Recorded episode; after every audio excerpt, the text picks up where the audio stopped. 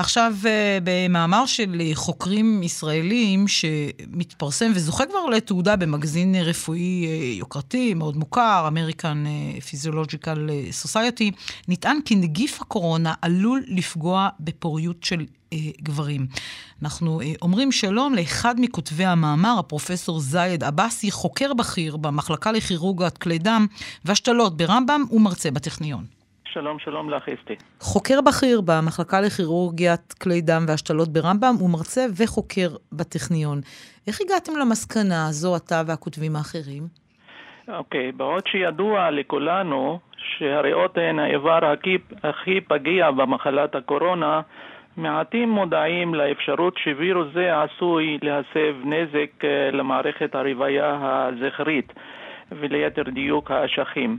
הדבר נובע מקיום חלבון שנקרא S2, אותו חלבון שנמצא על קרום התאים שלנו בריאות, בכליות, בלב, בכלי הדם, במוח, אבל הוא גם קיים באשכים, והוא קיים בשפע באשכים ופחות בשחלות. עכשיו, הווירוס נקשר לחלבון הזה כדי להיכנס לתאים, להתרבות ולנדוד לתאים אחרים ולהדביק אותם. זאת אומרת, ה-S2 הוא סוס טוריאני מבחינתנו לקשירת הווירוס והגעתו לאיברים השונים. אז הריאות, ידוע שהוא פוגע בריאות, מצוקה נשימתית וגם בלב, אנחנו יודעים היום שהוא גם פוגע בחלק מהחולים, בכליות, בכלי דם. אבל באשכים הדבר היה באמת יחסית מוזנח עד שאנחנו סיכמנו את כל הידע הפיזיולוגי והרפואי שהיה קיים והוא דל ובנינו מאמר דעה אה, ומאז גם פרסמנו עוד שניים שלושה מאמרים mm-hmm. שתומכים בנושא הזה שצריך לשים לב להשלכות השליליות של מחלת הקורונה על איבר המין הזכרי, על מערכת הרבייה הזכרית כי, אה, כי הווירוס נקשר לאשכים. אתה אומר, החומר שהיה בפניכם היה יחסית אה, דל. אה, אני שואלת, האם ברחבי העולם, והאם גם כאן בארץ, התחילו איזשהו מחקר שבודק את הסוגיה הזאת שאתם מעלים, שהיא מאוד משמעותית? יפה, אנחנו עברנו על הספרות העולמית, אני ועמיתיי, פרופסור קארל סקורצקי ופרופסור ג'וני יונס, והיה ידוע מאז המגיפה הראשונה, סארס 1 ומירס, לפני עשור או שני עשורים, שאחד מהבעיות שהבחינו בהם בחולים שנדבקו במחלה זה דלקת של האשכים. אבל לשמחתנו אז המחלה דעכה מהר, הייתה קטלנית והווירוס נעלם לעומת כשבא ולכן לא היה מחקר מעמיק על התופעה הזו, אבל היה קיים. היום יש יותר ויותר עדויות שהאשכים משלמים מחיר בזמן ההדבקה בגלל קיום אותו אנזים S2 באשכים וככה mm-hmm. ממעבר על הספרות היה דיווח אחד בסין שהראו שיש שיבוש בהורמוני המין הזכריים, הטוסטסטרון, LH ו-FSH, ראו שיש שיבוש בתפקוד ההורמונלי הזכרי, מה שמנבא קיום בעיה בתפקוד המיני ובייצור של תאי הזרע, אבל לא נבדקו ספירות של תאי הזרע, רק ברמה ההורמונלית. הפרופסור אבל... עבאסי, החשש אצל נשים לפגיעה בפוריות הוא קטן יותר, הסברת קודם, שבשחלות זה פחות עלול לקרות. יפה כי, מאוד. למה? כי יש לנו פחות S2 בשחלות, ולכן כל התיאוריות כאילו, שה... כאילו שה... החיסונים יפגעו במערכת הרבייה הנקבית הם, הם מופרכים ובגלל קיום, היעדר קיום S2 בשחלות אז פחות. מדברים על האפשרות הזו ברמה של המערכת הנשית בעוד שבזכרים הדברים מוכחים בגלל השפע של S2. אנחנו שומעים בתקופה האחרונה, מאז שהתחילו החיסונים, שומעים שמועות שהן ככל הנראה פייק ניוז, ואתה אולי תוכל להתייחס לזה עכשיו, שהחיסונים עלולים לפגוע בפוריות. הרבה אנשים צעירים לא רוצים להתחסן. אז מה אתה אומר להם? אני שומעת ממך שזה כמעט הפוך, שדווקא הווירוס עלול לפגוע להם בפוריות. בדיוק, זה ההפך בדיוק מהמציאות.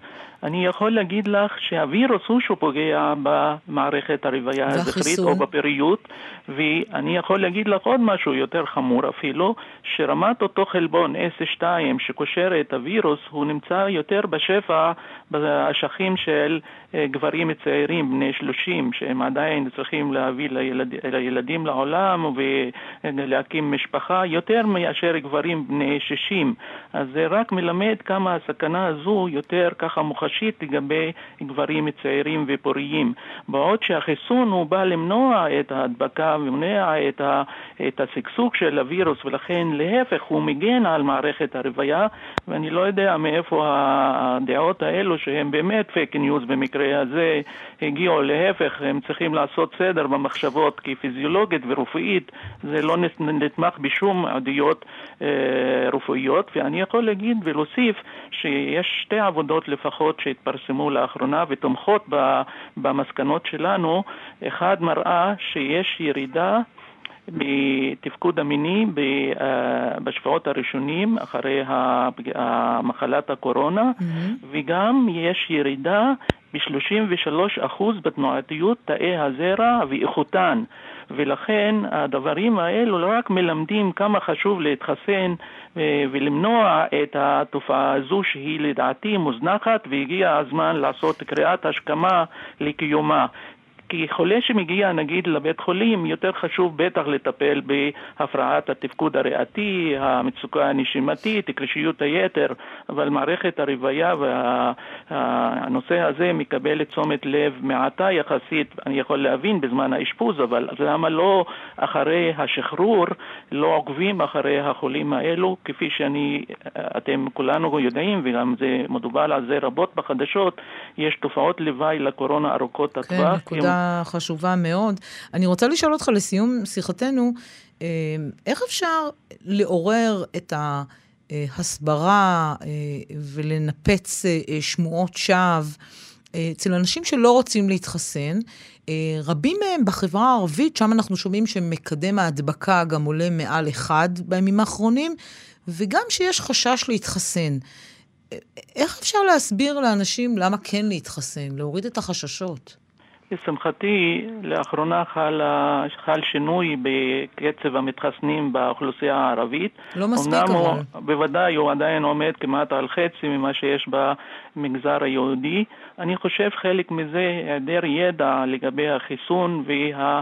התועלת שלו מול הנזקים שלא קיימים ורק. אה, עולים על ידי כל מיני שמועות לא מבוססות. לכן צריך להסביר לאנשים בשפתם את היתרונות שיש בחיסון. כולנו רואים מצב החולים שלא מתחסנים, אז אני יכול אה, להגיד לך שזה פי אלף יותר קשה ויותר מדאיג מאשר תופעות לוואי שלא קיימות ופוטנציאליות. יש כאלו שאומרים, אנחנו לא יודעים מה יקרה עוד שישה חודשים לגבי תופעות הלוואי האפשריות. אני יכול להגיד שאנחנו כבר עברנו שישה חודשים מאז סיום הניסיונות הקליניים של פייזר ומודרנה, mm-hmm. ולא רואים גל של תופעות לוואי אה, מדאיגות. לכן כל החששות האלו הן יכולות להיות לגיטימיות ברמה הפרטית, האישית, הנפשית, אבל אין להם שחר ואין להם שום בסיס. זייד עבאסי, הפרופסור עבאסי, חוקר בכיר במחלקה לכירורגיית כלי דם והשתלות ברמב"ם, ומרצה וחוקר בטכניון. תודה רבה לך על השיחה המעניינת הזו. תודה רבה לך, ביי, יום נעים.